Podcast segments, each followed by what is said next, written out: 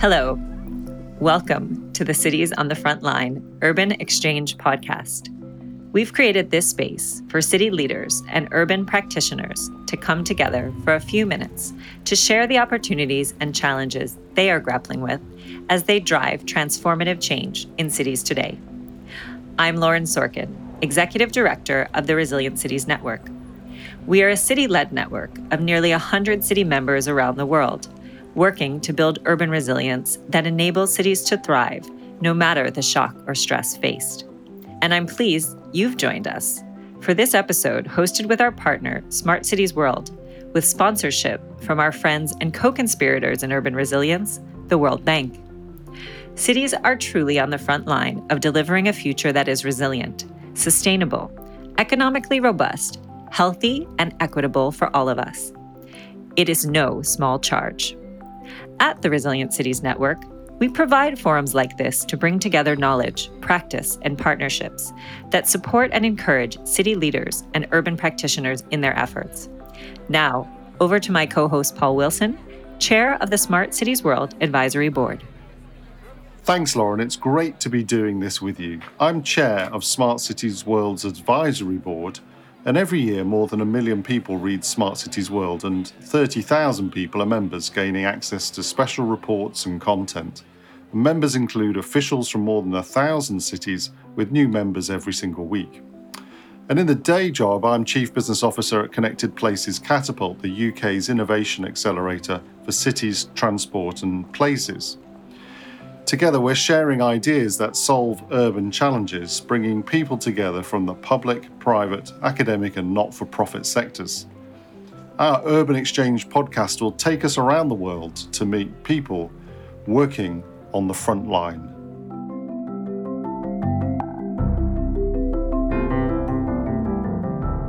My name is Luke Antonio, the Senior Editor at Smart Cities World, co partner of the Cities on the Frontline Urban Exchange podcast alongside Resilient Cities Network. And I'll be your host on this fourth episode as Lauren Sorkin, Executive Director of the Resilient Cities Network, checks in with Mayor of Miami, Francis Suarez, to reflect on COP26 so far, climate adaptation and mitigation, and the Mayor's role in keeping Miami future ready through digital technology.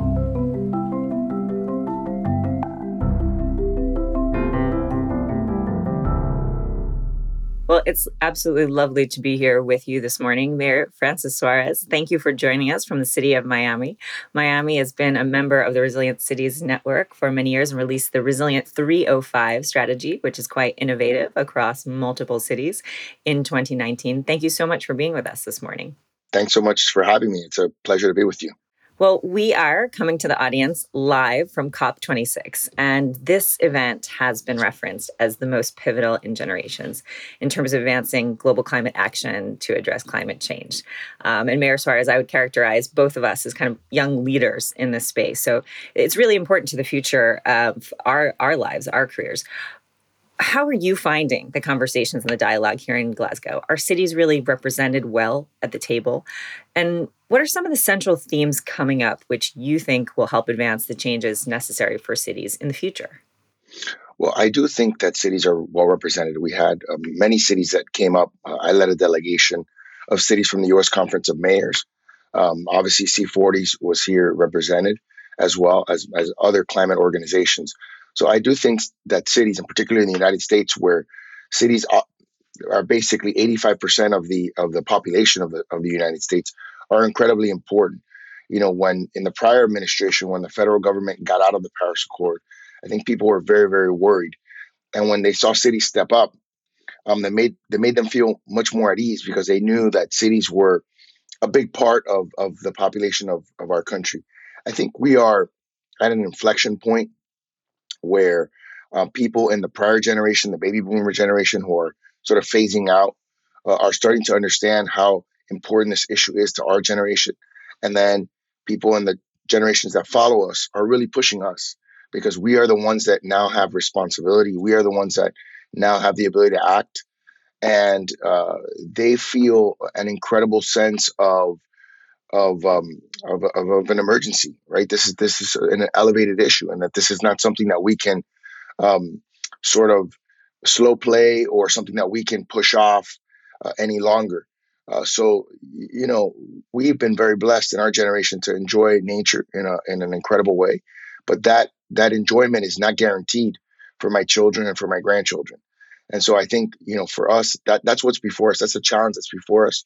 Um, and I think the conversations here are conversations that are really going to get us to where we need to be. And I think you know that's uh, being a carbon neutral world um, and finding ways to reverse the effects that we have had on our on our world. And I am confident that we can do both. It's it's really important what what you said about cities' role in that. You know, we know that cities have uh, more than half of our population and are responsible for two thirds of emissions.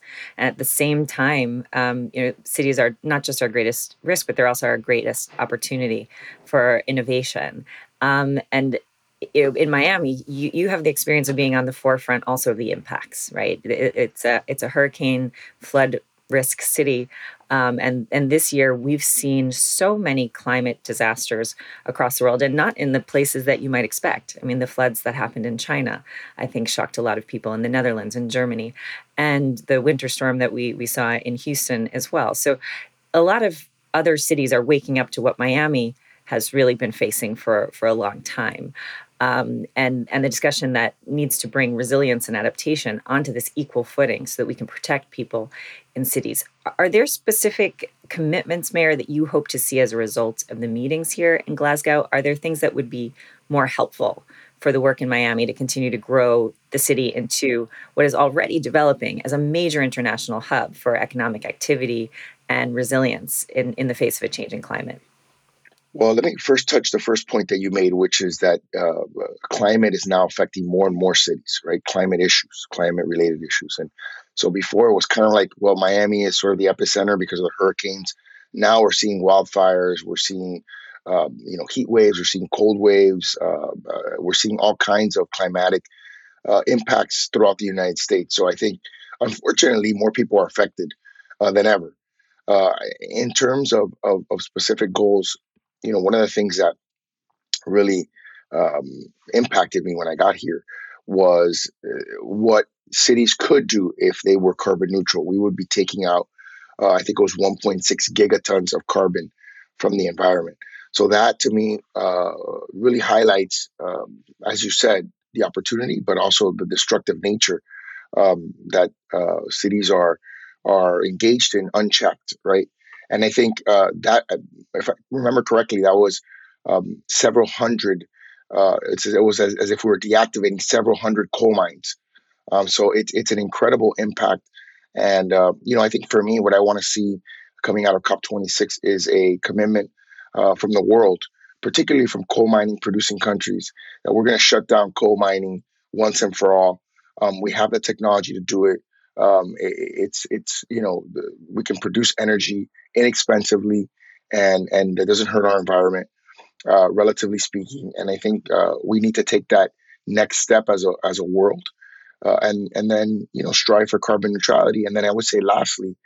Um, as we're adapting to all these climatic phenomena in our cities and uh, across the, the world, uh, we have to find ways to reverse the effects of, of climate change that we've experienced you made a very good point there is that we need to find ways to actually reverse some of the change and to protect ourselves from the amount of change that's already baked into our system the heat the more intense storms that we're going to experience. In in what ways is miami already investing in urban resilience to withstand impacts from these inevitable kinds of shocks and stresses well, like you said, I mean, we've we've uh, updated our stormwater master plan to take into account sea level rise. That was a multi-million dollar investment.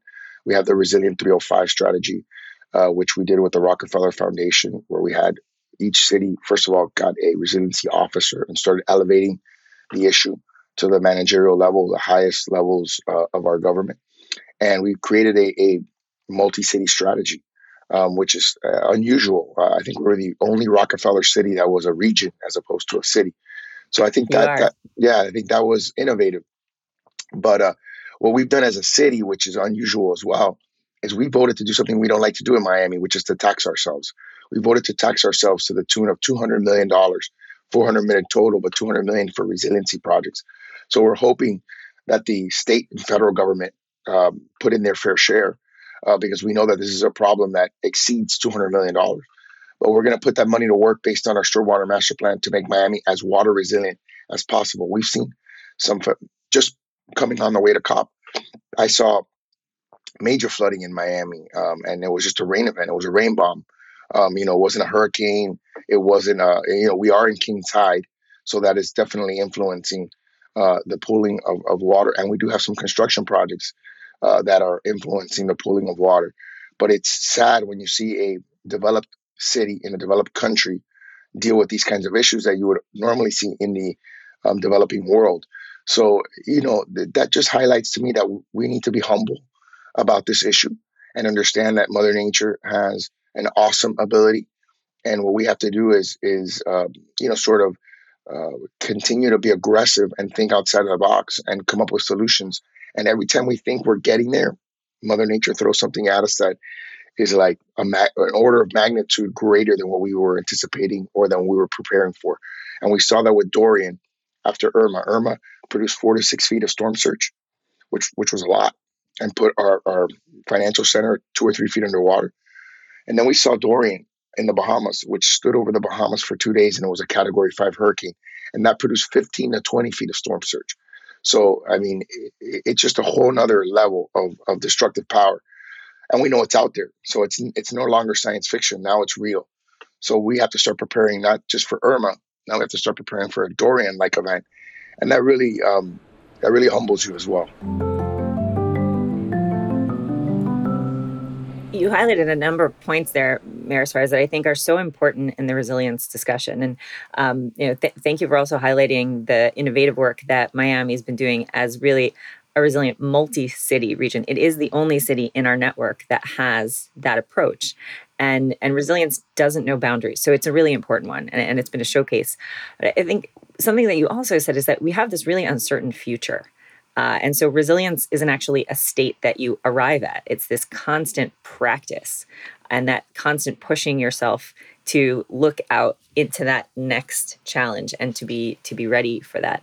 You know you've already been mayor for four years and then before that you were a member of the miami city commission for eight. Do you think that the city's approach and public perception of resilience and climate adaptation has changed a lot experiencing these new and, and more powerful storms? And you know what are the accomplishments you're, you're most proud of? You mentioned this this tax which is actually a very strong show of support for for the agenda. Um, it, it kind of activates that ounce of prevention pound of cure you know mo- motto that we hear so often and not every city can do that. So what are what are some of the the accomplishments that you're most proud of in this sphere of building resilience well, uh, like you said, uh, to be resilient means to understand that um, your job is never done, right? That you're you're constantly trying to stay one step ahead of the disruptive nature of whether it's the economy or the disruptive nature of our environment. So, uh, you know, I, I it, is a humbling uh, experience.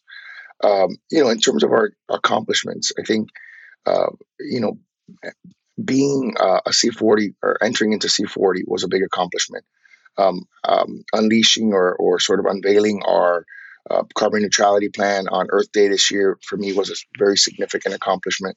Of completing our stormwater master plan, which was outdated and needed to take into account sea level rise, um, which it was going to give us sort of the, the roadmap for how we spend our resiliency money. That was incredibly important. We didn't want to just spend money without uh, a thoughtful plan on how we're going to do it and where we're going to get the most bang for our buck. So I think uh, those are some of the biggest accomplishments. Obviously, once we start to see, I mean, we, we've also, you know, installed pumps, we've installed um, uh, backflow preventer valves, um, and, and, we've done a variety of things to try to protect the bay as well from finding people who who are, um, you know, who are irresponsible in terms of construction, and also having some sort of an inlet protection system so that things don't get into our bay.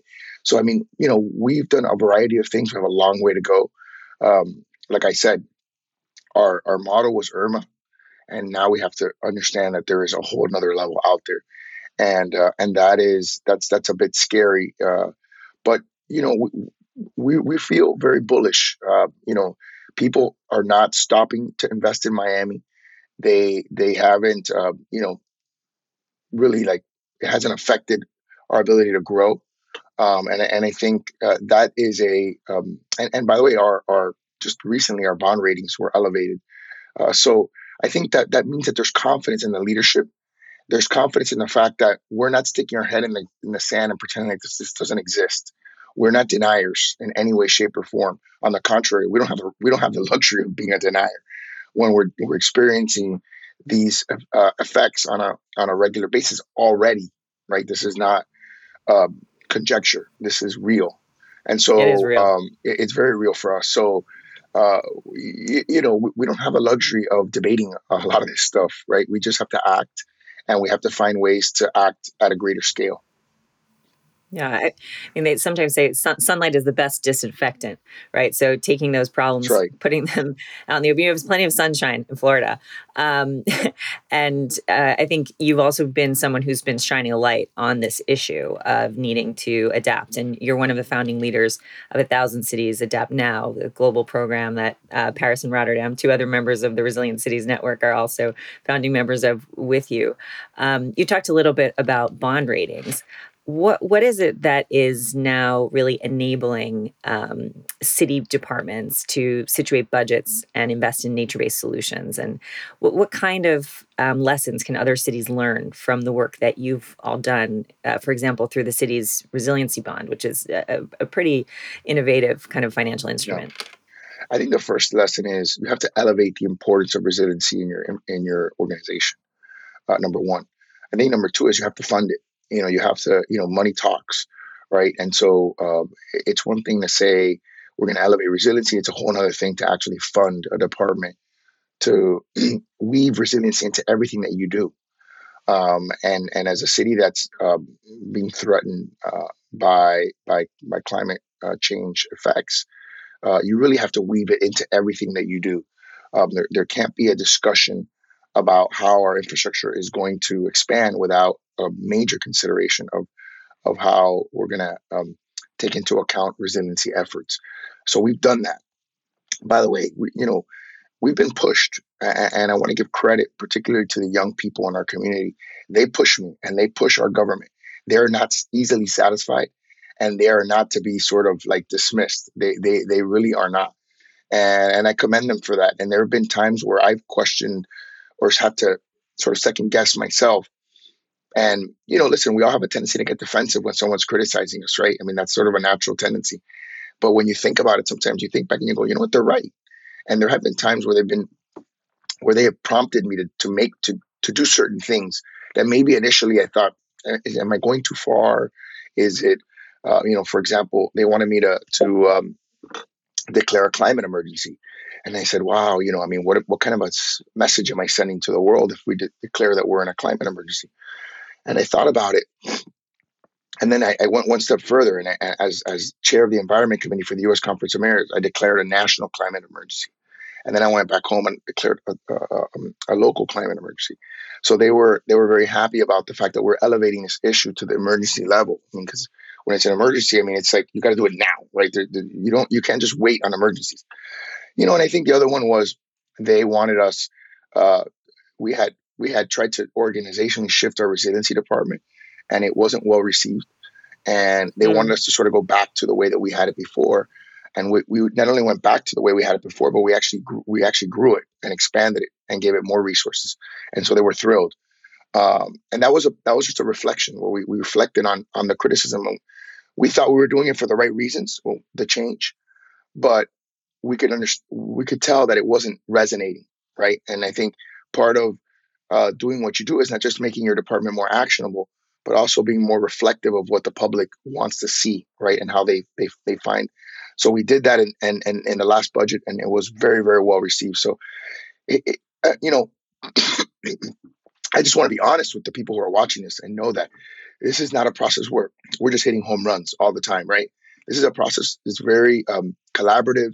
Uh, it can be like like more like breaking eggs and and trying to get the right sauce and, and the right consistency.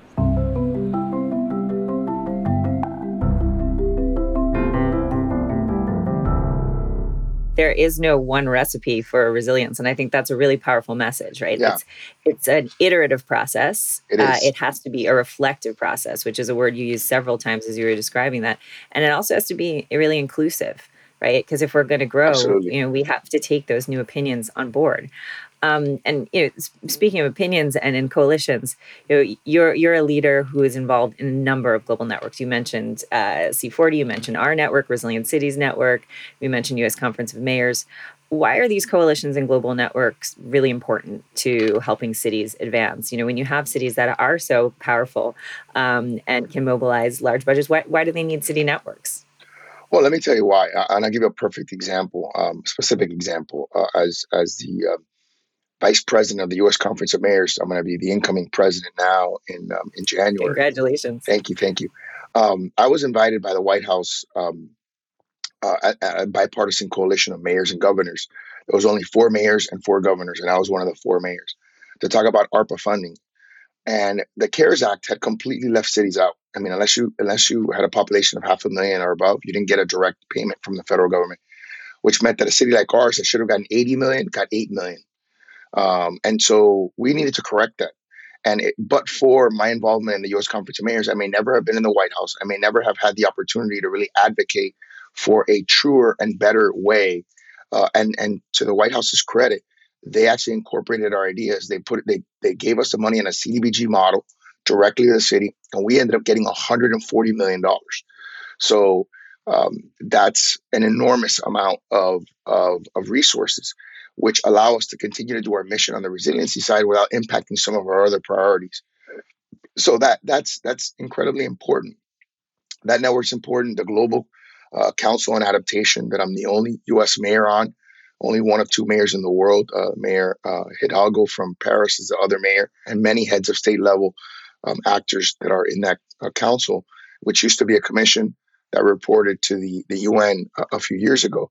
Uh, the, that commission's work is about the global impact of adapting to climate change and how it could influence policy, not just uh, in in climate based initiatives, but in food um, and in, in in global tensions. We don't we don't understand fully that some of these climate issues have more than just a climate impact. Right, they're going to impact our global f- food supplies. We start we're starting to see now some supply chain issues because of COVID uh, or major supply chain issues because of COVID. People don't realize the, the ripple effect. And when you think about um, the conversation has now changed to climate as a national security issue, right? And the reason why is because you can have global conflicts over food supply. And that's something that we have to start really paying attention to because we don't want to be in that situation. Absolutely. Yeah, I, there's so many par- parts of, of that answer to pick up on. And as someone who spent about two decades working in, in the in the climate space, you know, in the beginning, it was really hard to have that conversation outside of green circles, um, and it it is an issue that impacts every part of our lives, our food systems, those kinds of um, those kinds of ripple effects that we're still appreciating, and and now we do see that conversation really expanding um, you know your your leadership on this topic, in particular, making sure that we get adaptation and resilience on equal footing with mitigation, is is really tremendous and important because it's about taking care of our vulnerable communities now. Um, yet it's frankly pretty unique in your political party in the United States. And I'm not telling you anything that that you don't know. But I wonder, you know, given that perspective that you have, how do you view this gridlock that continues to to exist on some of these topics of climate change? And what are the ways that that you can bridge those gaps and how do you reach out to those who are you know quote unquote unconverted in industries and government who are on the sidelines and, and convince them to to get involved well i would say a few things one is you know, we have a motto in Miami that the environment is the economy, not that the environment is antithetical to the economy. I think there's been a, a thought process that you had to choose one or the other. Either you were an environmentalist and that hurt somehow hurt the economy, or you were pro economy, and so therefore the environment was sort of um, subordinate. And I think we're we're trying to rebrand that and say no, the environment is the economy, right? Uh, I think there was a presidential election that said it's the economy, stupid, right? Well, the environment is the economy um, it certainly is in Miami. so that's that's that's an issue. Uh, I think the second thing is some of it is semantics, right? um, in in areas where, uh, for example, where there's a lot of Republicans, you know, sometimes it's better to say flooding than it is to say sea level rise or climate change, right? So you're focusing on the impact as opposed to the cause, um, and that uh, every, nobody wants to have flooding. There's there's not a person in the world that wants to have flooding, right? So they, everybody gets that, right? Everybody gets that, and everybody gets that you have to invest in infrastructure to prevent flooding. So I, I think you know, th- there there are subtle ways that you can get there. Um, and, and in Florida, I can't speak for every part of the United States, but in Florida, you know, the, the we had a Republican legislature that gave us the funds to do our stormwater master plan, um, and and actually we've had a Republican government uh, that has been much more um, environmentally conscious than I think people would would normally think, um, and that's top down. So um, I, you know, I, have been pleasantly surprised by that. Um, and I think many Republicans uh, see this, particularly local Republicans, as a, uh, a viability and existential threat, not a not a not a partisan issue.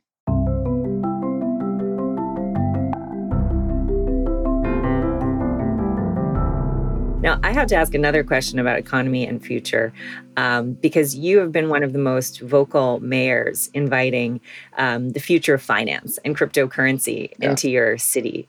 Um, and, you know, as uh, those who study kind of energy efficiency, there's been a lot of controversy around what what are the environmental impacts of cryptocurrency and, and mining.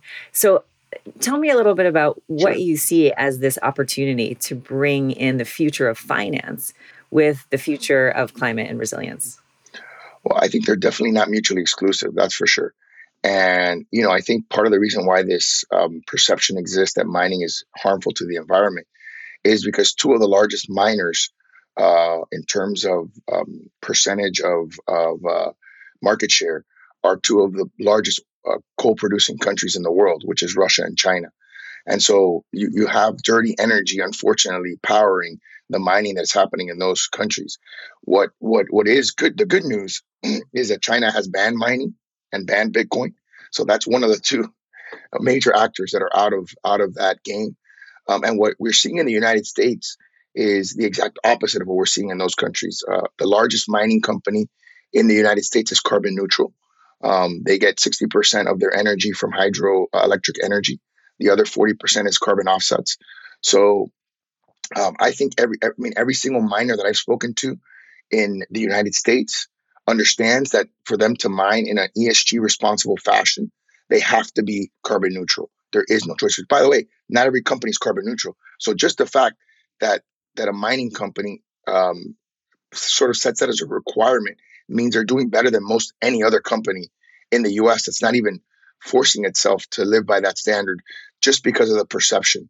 So I actually think the perceptual issues has actually helped tremendously because it's forced domestic uh, mining companies to be carbon neutral. And, and that's what's actually happening in the US. And, and, and we're also getting a bigger market share because of the China um, banning. So I, I, think it's all good news um, for uh, people who want to be in crypto uh, in terms of ESG compliance. And I think um, you know they're they're going to be really setting the example uh, as opposed to being an issue going forward. Yeah, well, you can see how you can set up that perception for them to be part of the future, uh, part Absolutely. of the future of finance, part of the future of ESG. Um, so that, that seems that you know the future's here, and there's some rising optimism. I have one last question for you. You know, w- with so much bad news on the front page uh, of many newspapers. How um, how should we be thinking about calming those anxieties uh, about climate and and the future? What what gives you hope, and what are the changes on the horizon that you're most looking forward to? I think for me, what gives me the most hope is is we underestimate ourselves. We underestimate our collective ingenuity. We underestimate our collective will. When you see voters voting for a, a bond like this, it means that they understand the threats and they understand that we need to invest. Um, I'm also, I, hate to say this, but I'm also very excited about a change in generational leadership. Usually, when there's a new generation of leadership, um, and I, you know, sometimes that sounds bad because it sounds like you're sort of discarding a, a, generation. But the truth is, there usually is a generation of improvement. Um, and then I'm also excited about the generations that come after me, right? The ones that I will be passing the baton to, because you know, I, I would say maybe in the boomer generation, this was like a top five issue. In our generation, maybe it's a top three issue and in their generation, it's the number one issue. So I think you go, um, uh, you know, you go to a generation where this will be the number one issue in in the generation, and so uh, that's exciting because uh, I think by the time hopefully we get to the to that their generation, we would have slowed down the effects, uh, adapted, you know, consistently, and come up with some technologies to reverse some of the impacts. That's my hope. Thank you, Mayor Suarez. Thank, thank you for setting such a clear agenda and an inspiring one, and for inviting in um, so many different members of the community, uh, of networks, of business, and and youth leaders to to come forward and be part of creating a more resilient future. Uh, your, your city is a shining example of the kind of work that can be done with that kind of humble, reflective, and, and visionary approach. So, thank you so much for your time today. You got it. Thank you. Have a good one. Miami evidently knows all too well the existing and oncoming effects of climate change in the form of extreme weather, but just as clear is Mayor Suarez's plan to invest in resiliency projects to mitigate those effects and ensure the city and its citizens can adapt in the right way. For more from global urban leaders, make sure you're subscribed to the Urban Exchange podcast as we'll be back in just a few short weeks with our next episode. We'll see you there.